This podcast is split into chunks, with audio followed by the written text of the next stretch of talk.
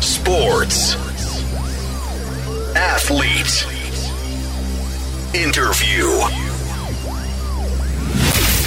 Radio and podcast. Podcast. J-O-L-F. The Deep. 日本放送 N ノーズプレゼンツザ・ディープスポーツライダーの金子達人ですこのポッドキャストはアスリートやスポーツに情熱を燃やす人たちをゲストにお迎えして心の奥底にある熱い思いや魂のワンプレーなど一歩踏み込んだディープなエピソードに迫りますさて今回のゲストは横浜 d n a ベイスターズで16年間プレーされ昨年プロ野球引退で引退したままで終わらずその後アメリカンフットボールの選手に転身された石川武宏選手です、まあ、阪神ファンから見た石川選手いやらしいな拾うなそこを打つか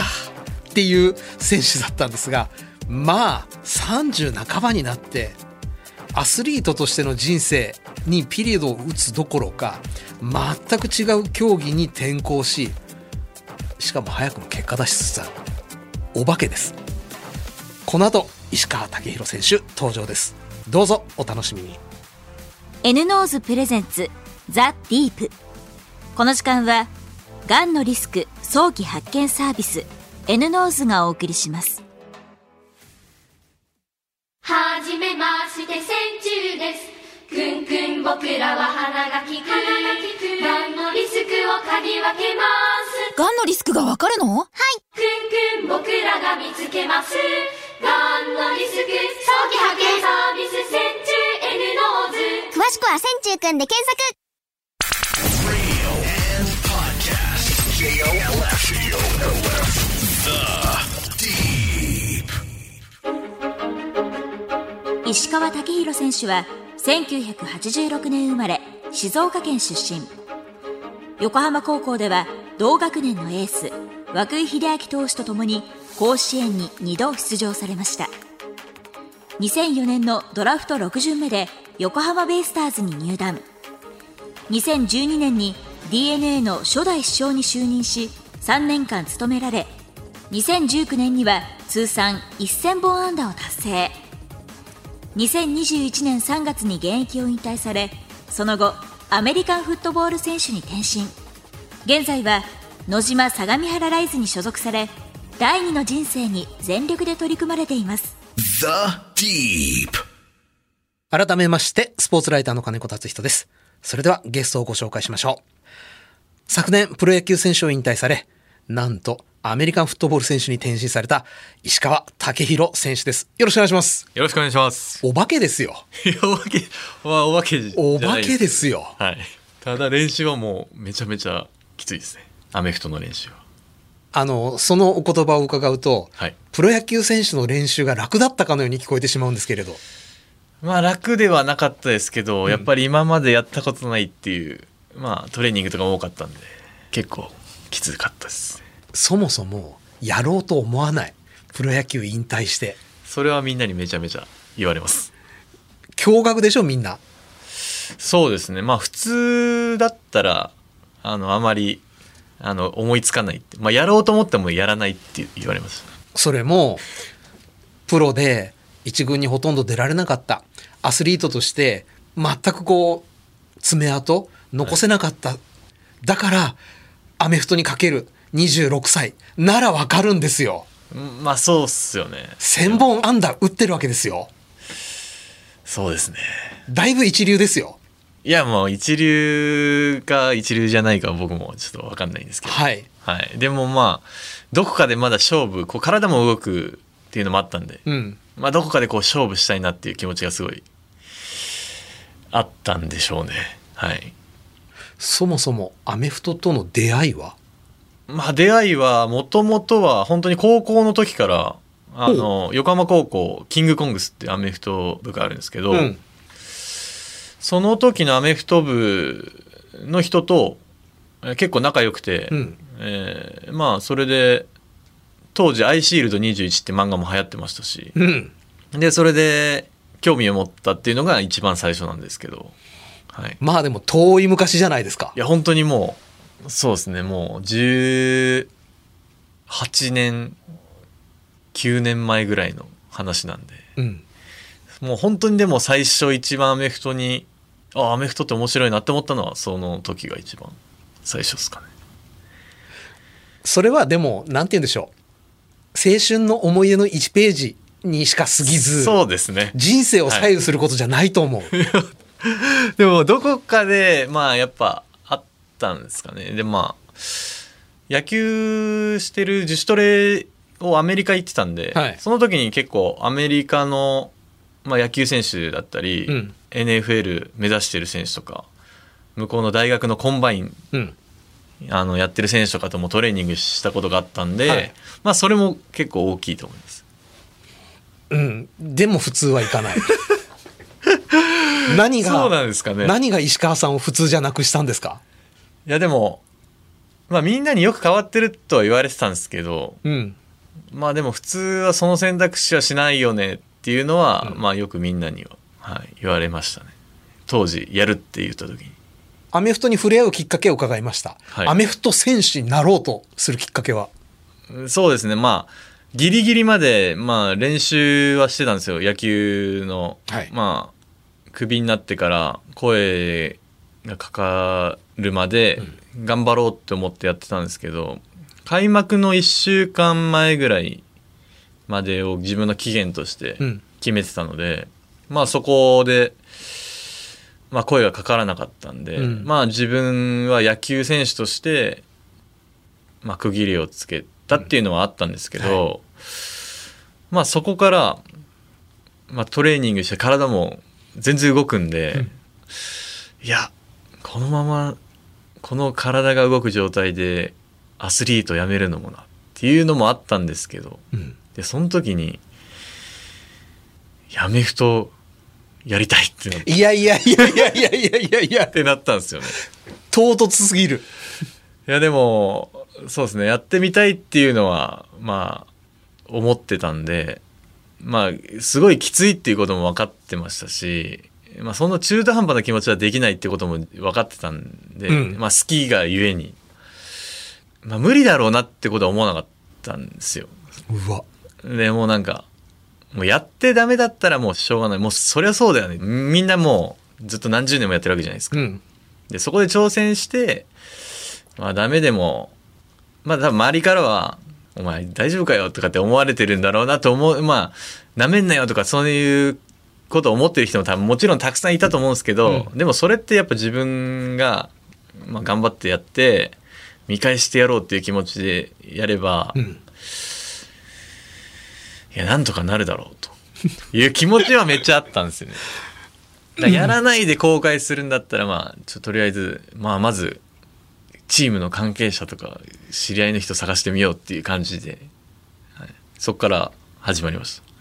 えっと、話を小学校時代に戻します。はい、やっぱり運動能力のお化けだったんですかいや、えー当時当時は僕体もすごい小さくて、ん。えー小学6年生とかその時に僕1 4 8センチぐらいしかなかったんですよね。うん。だから体自体はそんな大きくなくてまあでも足とかはまあ速かったんですけど、うん。まあ体格的にはそんな恵まれた方ではなくてでも足は速かったのね。一応足は速かった方ですもう、運動会学級対抗リレーのヒーロまあそれはそうですねあのまあ一応アンカーとかー。最後に出てきてはいぶち抜くと。はやらせてもらってましたねつまりもうその時点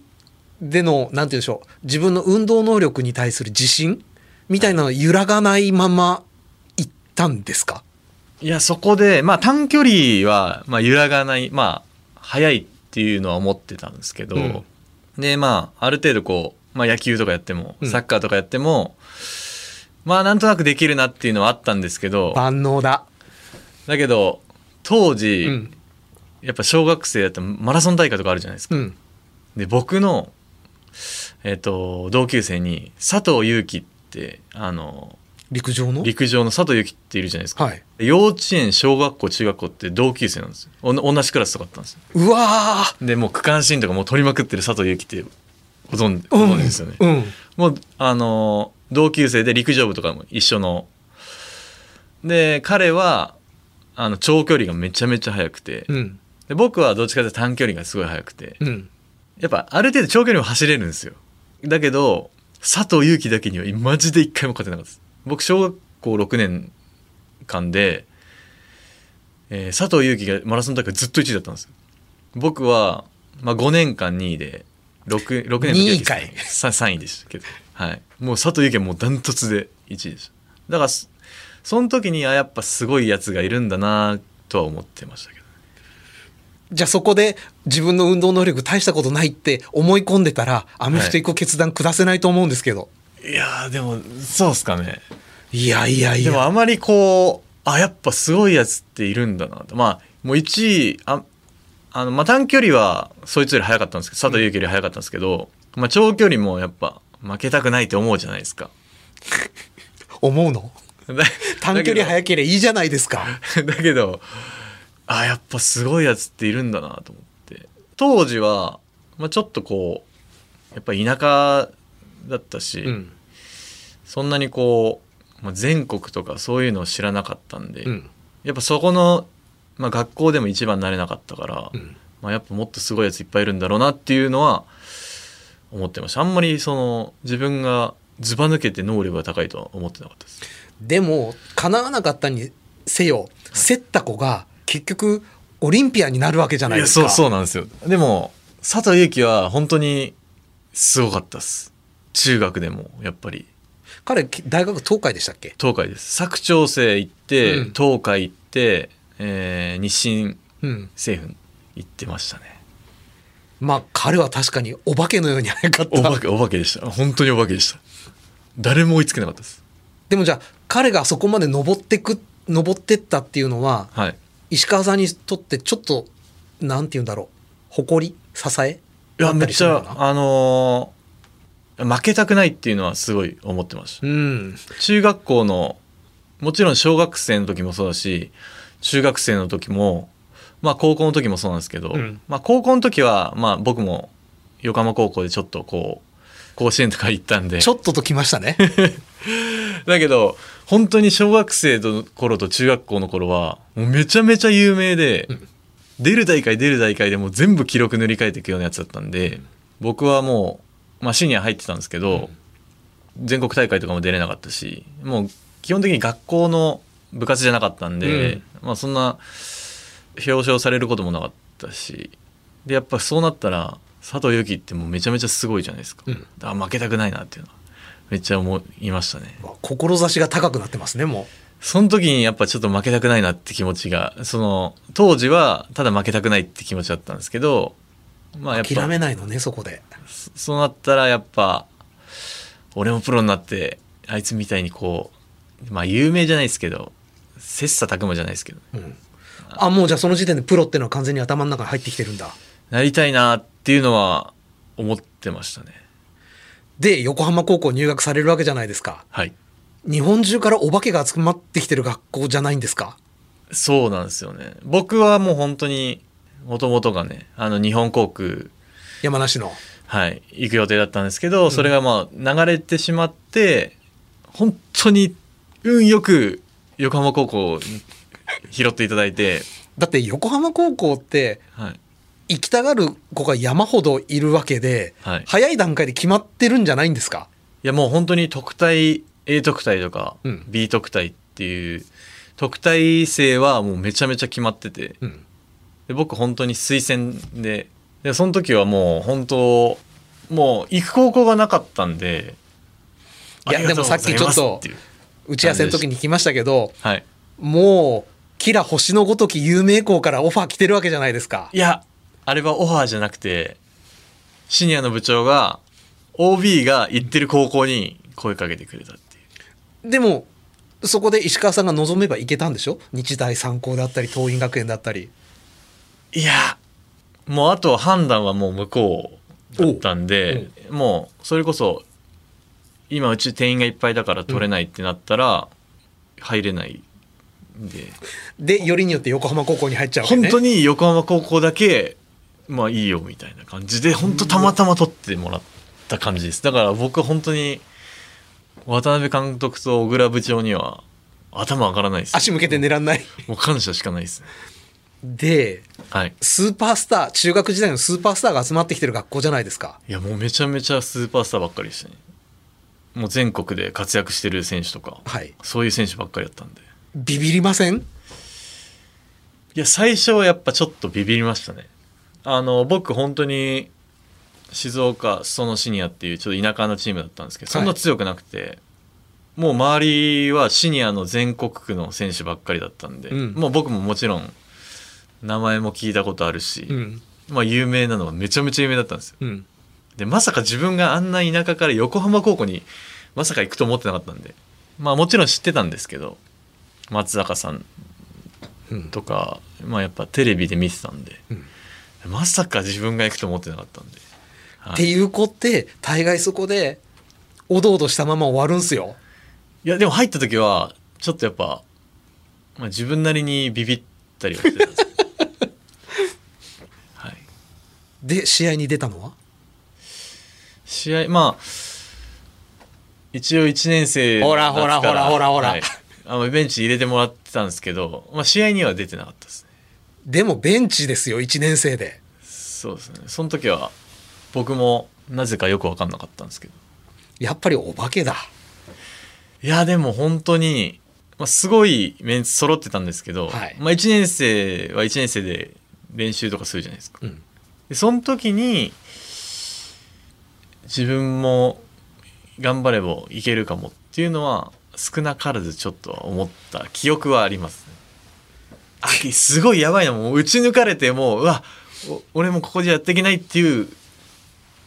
記憶ではなかったです頑張ればなんとかいける同級生っにて、同級生に涌井秀明さんとかいるわけですよ。そうですねもう当時からすごかったですねはい。のに、はい一緒にやっていけるって思えちゃうのね。涌井秀明はあの正直めちゃめちゃすごいピッチャーだなと思ってたんですけど、うん有名じゃなかったんで、そうなんだ。はい、そんなに僕は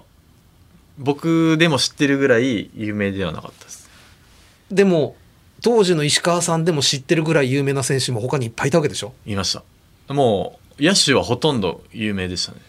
負けてるじゃないですか、普通。いや本当に入った時はちょっと自分なりにビビったんですけどね、えーと、すいません。1年生同期何人だったんですかえー僕らの入部した時時は 20, 20人か25人ぐらいですかねその中で、はいまあ、野手の中で、俺って何番目ぐらいかなとか、計算しなかったですかいやしなかったんですけど身長では負けてなかったです伸びてたのね、もうすでに。そうなんですよ中2の後半からうん中3の終わりまででうん3 0ンチ伸びたんですよ、成長痛すごかっただろう。やばかったですマジでやばくて膝とか腰とか本当に肩とかも結構痛くて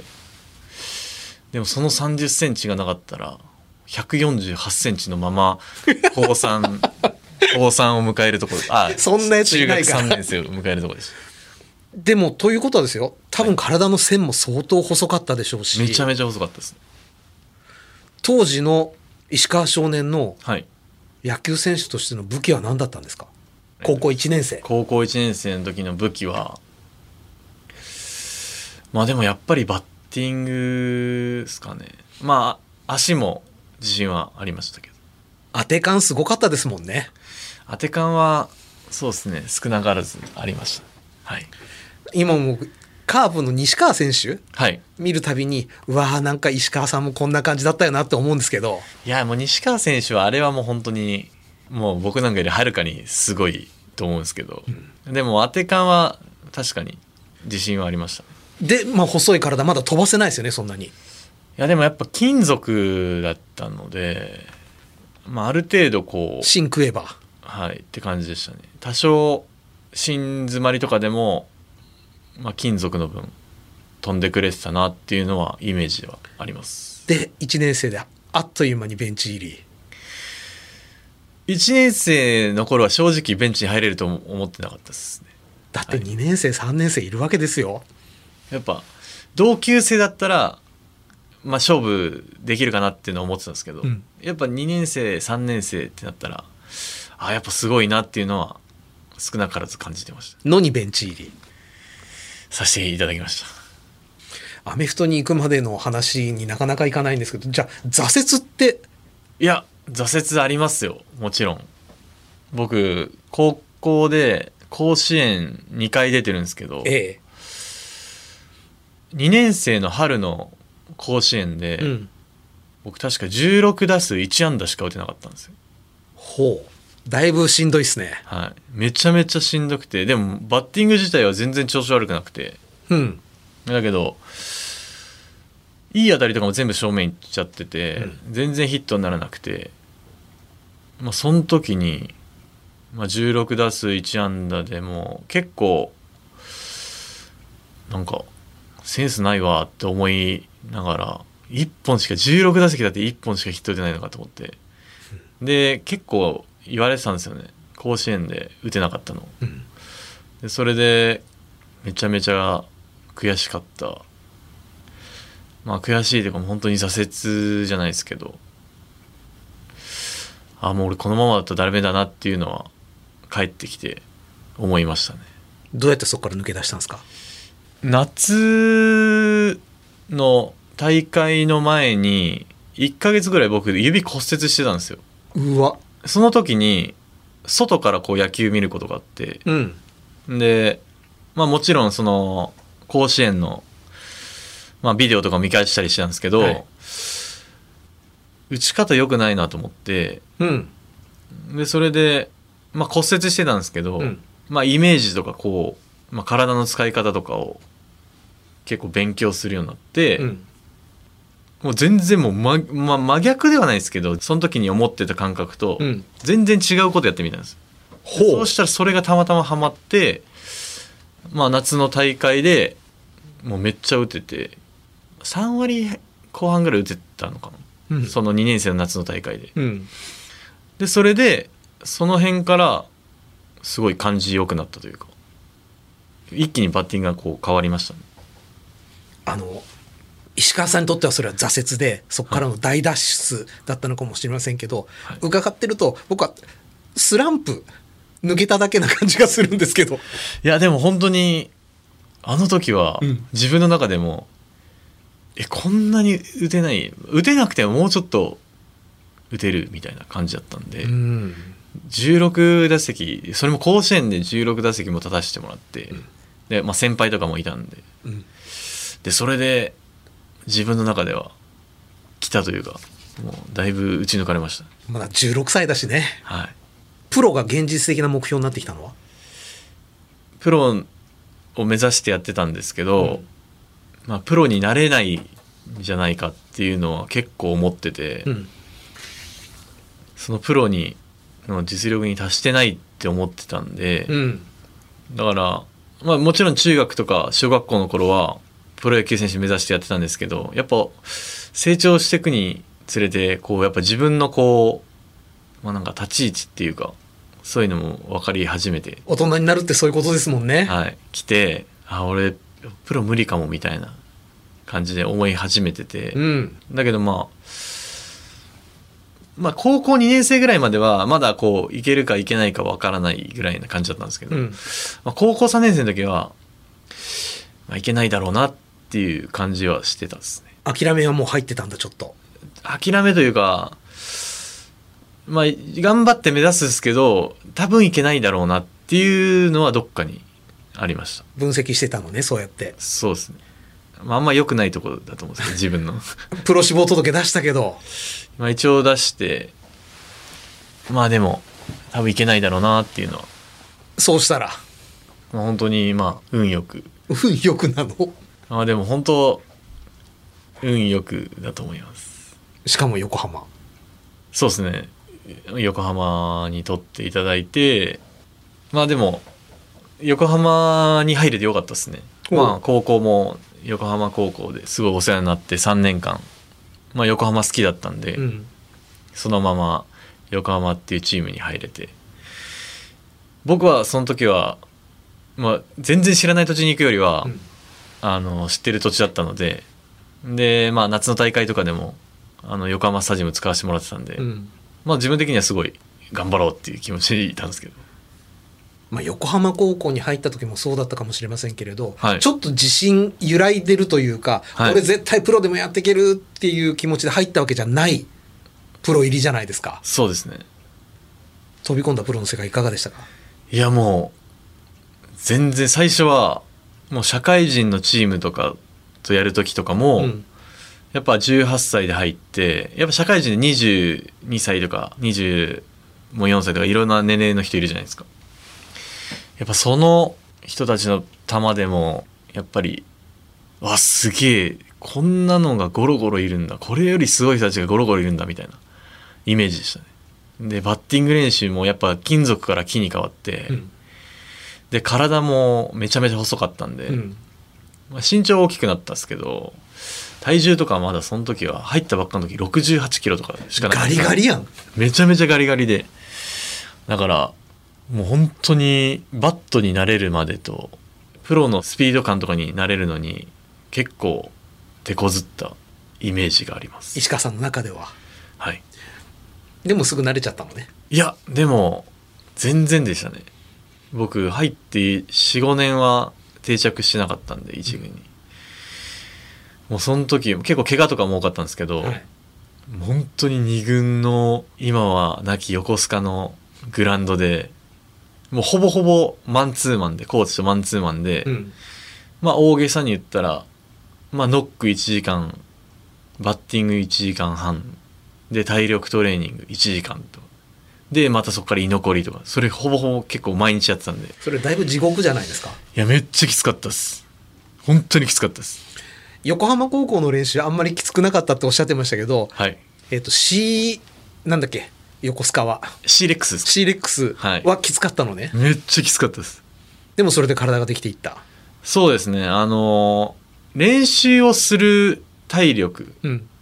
はつきましたねこう納得がいくまでこう最初はもうへばりまくってたんですけど、うんまあ、やっぱ毎日練習するじゃないですかやっぱりプロ野球ってうんその時にの体力、まあ、ある程度ついたんでやっぱ練習をこう、まあ、長くやればいいって問題じゃないんですけど、まあ、もちろん感じが良かったらすぐ終わる時もありますし、だけどなんか自分がこうちょっとこう違和感っていうかあ納得いかなかったらやる体力はつきましたねアメフトの話になかなかいけないですねこれ そうですねちなみにアメフトの練習っていうのはどうなんですかアメフトの練習はやっぱり切り返しとかが多いんで切り返しはい、やっぱ野球選手の時はどちらかというとこう直線とかうん長い距離をこう走ることが多かったんです、はいはいはい、アメフトのランニングとかの場合は、うなんんていうんですか短い距離なんですけどこう切り返しがあるうん、ランニングとかが多いので切り返しがあるのはきついですね筋肉にかかる負荷も全然違いますよねきっそうとですね膝とかお尻とかにかかるストレスも直線をただ走ってるのとは違うと思うんで、そういう面ではきつかったですねあと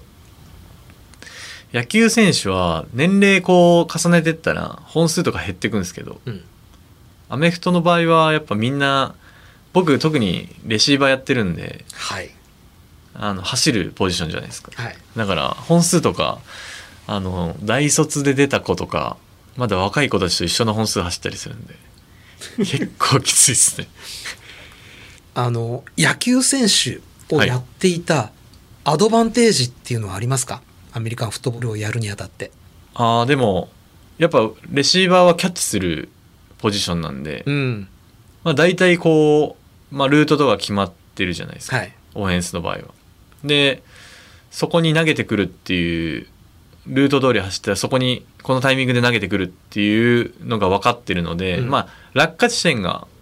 大体この辺で飛んでくるっていうのは分かるじゃないですか。あーアメフトじゃなくて野球の場合はどこにどういう風なフライがき来るとか分かってないんで、うんそういう面では、まあ、長いボールを取る時とかは大体この辺にボール来るんだろうなっていうのは想像がつくというか大体この辺に落ちてくるだろうなっていうのは分かりやすいですね大体この辺投げてくるっていうのも分かってるんでではい野島相模原ライズにはい入団されてはい2ヶ月後に試合でデビューしちゃうってどういうことですかいやでも去年は本当にやっぱ右も左も分かんなかったしルールって完全に把握してました今年はもうある程度は把握してますけどん去年は本当にそういうのも覚えなきゃいけないし、うんそれこそこうアサイメント、うんあの覚えなきゃいけなかったんで、もうやることが多すぎて、まあ、緊張とか、うんまあ、他のひ人がどう思ってるのかっていうのを考える暇もなかったって感じですかねでもありえないでしょ入団して2ヶ月で出ちゃうってそうだねまあ去年は本当僕もユニフォームもらえると思ってなかったんで、うん本当に基礎をしっかりしてじゃあ2年目に勝負しようみたいな心意気で僕も望んでたんで、うんまあ、体作りもそうですしまあでもユニフォームもらえたんでもうやるしかないっていう逆にユニフォームもらえてもうやるしかないっていう状況にはなりましたでやっちゃったのねいやもうそうですねまさまさか本当にキャッチできるとは思ってなかったんで、まあ、初戦から出れるとも思ってなかったんでそれ富士通ってもうもうすごい強いもう去年のチャンピオンチャンピオンじゃないですか富士通とパナソニックとかオービックっていうのは強いって知ってたんで、んまあ、まさか自分がそこの試合で出るとは思ってなかったんです、いや僕が富士通の選手だったらはい、それは絶対にポットでのフットボーラーにやられてたまるかと絶絶対対にやらせないですよ絶対そういうふうに思われてるって僕も思って、まあまあ入ってたんで、うん逆にこっちはそういうみんながそういう多分思われてるなっていうのもまあ思ってる人がもうもちろんいるし思ってないくてなんかそのアメフトを純粋にこうやってくれてありがとうっていう思ってくれてる人もいるいたと思うんですけど、うんでも僕はそういうひ人たちがい思われてると思ってやってたんで、うん俺は絶対キャッチしてやるって思いながらやってました逆に。初キャッチは嬉しかったでしょいや、嬉しかったっすね。なんか本当に、スローモーションじゃないですけど、まあ、撮る瞬間までこう、ずっとこう、スローモーションだった。な投げら投げられ始めてから、うん QB が投げられ始めてから、撮る瞬間ぐらいまでは、こうなんかゆっくりだったようなイメージ、走馬灯回ってますねそんなような感じでしたね。もう一瞬で終わったとかじゃなくて、結構、なんか長かったような気がします。あの、瞬間だけは。うわーでもよく QB も投げたよないや、そうっすね。本当にありがたかったっすね。すげえ。えっと、リスナーの方から質問いただいてるんで、ちょっとご紹介させていただきますね。えー横浜市のラジオネーム、ベイスターズファンのひろしさん。アメフトは野球と違って、タックルなど接触がめちゃめちゃ多いスポーツですが、怖さはなかったでしょうか怖さは、もちろんありましたね。もう周りはもう何十年もやってるアメフト仕様の体になった人と当たるんで、うんまあ最初はちょっと怖さみたいのはあったっすけど、でもやっぱり、まあそこでこう、あいつ大したことないなって思われるのも嫌だったんで、うん。まあそういう、まあそれこそ本当にトレーニングもめちゃめちゃやりましたし、んまあ当たる時の怖さは、まあ、慣れてしまったらそんなに怖くない。まあビビった方が怪我しそうなイメージはあります。まあ、今、僕の目の前にいらっしゃる石川さんは、はいもうアスリートな感じの体なさってますけれど、はい。例えばじゃあアメフトの選手一般的なアメフトの選手に比べると、はいまだまだやっぱり細く見えますしはい。首とかも細いじゃないですか、はいあの普通の人間からするとえらい太いんですけれどはい。危なくないですかいや、もちろん危ないす、もう危ない、コンタクトスポーツなんで、ちなみに今体重はえー今は85キロです。プロ野球の時は、えー引退セレモニーをやった時がうん、 77キロだったんで、 8キロ増そうですねでもだいぶ増えましたもっと増やすいやでも増えてもあと12キロぐらいじゃないですかあんまり増えると重くなるしねでもす僕もそう思ってたんですけどでもやっぱり本当に筋力で増えてるんで、うん足も別にそんなに動くしすごい重いなっていう感覚は全然ないですあの人生においてはい50メートル走はい一番速かった時ってどれくらいだったんですかいやこれすごく難しくて 50m を測ることがあんまりなくて中学校の頃測りませんでした中学校の頃はまあでも 100m 走みたいのはおお100だとえっとその時が11秒 5, 5とかですかね全然陸上のトレーニングやってるわけじゃないのにそうですねでもスパイクめ歯すごい長いじゃないですかはい、とんがったうん、めちゃめちゃ走りやすかったです噛むもんねはい多分それもあると思いますでも11秒台は出た気がしますちょっとトレーニングすれば10秒台突入できちゃう人ですよねあーでも僕245歳ぐらいの時が一番一番早かったような気がしますけどでも今でもチームの中でもはい俊足なわけでしょいやーどうですかねでもやっぱ若い子は早いで すねあと外国人の選手はうんもうずば抜けてますね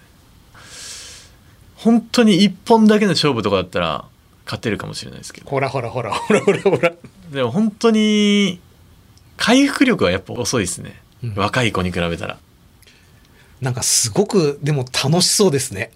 そうですねやっぱ自分がこう挑戦したくて、まあ、日本一目指してやってるチームに、うんまあ、入れさせてもらって、うんまあ、そこで本当にまあ日々発見がたくさんあるんであの伸びしろ男だと思ってる んであのそこはすごい楽しいですこの挑戦ははいどこがゴールですかどこがゴールかはわからないですけど、まあ、もちろんそのタッチダウンを取りたいとかチームが日本一になりたいっていう目標はもちろんあるんですけどもうやったことに意味があると思ってるんで、まあ、その時点で、まあ、成功かなとは思ってるんですけど、まあ、失敗か成功とかで話をこう片付けたら、まあ、あんま良くないと思うんですけど、うんまあ、やることには意味があったなっていうやってよかったなとは思ってます。いやーかっこいいわいや、そんなことないです。 そんなことないです。食生活とか変わりました野球選手時代と野球選手の頃は、うんまあ一応毎日試合があるので、うんトレーニングとかもその追い込むトレーニング、ウエイトとかもそんな追い込めないんですけど、アメフトのトレーニングやるときは一回一回のトレーニングで、重量とかも重いの持ったりするんで、結構エネルギーの消費が半端ないんで、うんご飯の食べる量は増えましたね。 30半ばにしてそうですね。だいぶ増えましたね。うわ食べてもまたすぐお腹減っちゃうみたいなのは感覚はありますね。その内臓の強さもでも武器ですねそうですね。まあ多分同じ年の人に比べたら多分食べる量とかは今全然食べれるんで。まあ食べないと多分トレーニングしても筋肉とかもつかないと思うんで。だからすぐバテちゃったりするんで、しっかりご飯は食べてます。新しいシーズンはい。大暴れしてください、頑張ります。えーお時間となりましたゲストは昨年プロ野球選手を引退されアメリカンフットボールの選手に転身された石川武宏選手でしたタッチダウン見たいですねいや、タッチダウン取りたいですね。頑張ります。ありがとうございましたありがとうございました。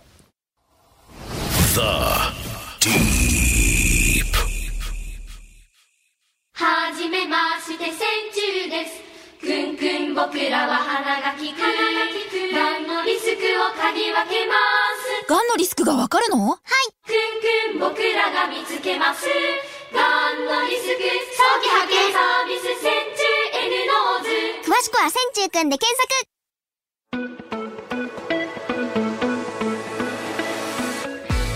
ザ・ディープそろそろお別れのお時間となりました、まあ、この番組やっているとよく感じることなんですが今日ぐらいですね時間が時間が足りねえもっと聞きてえもっと聞きたかったのにああ時間が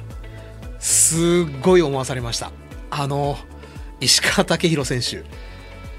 面白いわ人生考え方姿勢まだまだねこれエピソードいっぱい出てきますよこの人もう機会があったらねまたぜひこの番組にいらしていただきたい本当に、まあ、楽しいインタビューでしたさて引き続き番組ではゲストの方へのメッセージや質問をお待ちしておりますメールアドレスはアルファベット小文字で deep.1242.com です番組ホームページツイッターもありますのでそちらからもアクセスしてみてくださいここで広津バイオサイエンスからのお知らせです日本人の2人に1人ががんになる可能性があると言われています今話題のがんのリスク早期発見サービス N ノーズのご紹介です世界で初めて線虫という生物の能力を用いたがん検査わずかな尿を提出するだけで全身15種類のがんリスクを簡単に調べることができ従来の検査では見つけることが難しかったステージ1の早期がんにも反応することが特徴です身体的負担がなく最低年1回から年3回までの定期検査コースが選べますその場合1回あたり13,800円です詳しくは「線虫くん」で検索ただし N ノーズは検査時のがんリスクを評価するものでがんを診断する検査ではありません検査結果の解釈やその他必要な検査に関してはご自身の健康状態を踏まえ医師にご相談くださいそしてこの番組は日本放送で毎週日曜日の夜8時からラジオでの放送もしていますそちらでもぜひ聞いてみてくださいザ・ディープそれではまたお会いしましょうお相手は金子達人でした N ノーズプレゼンツザ・ディープこの時間はがんのリスク早期発見サービス N ノーズがお送りしました。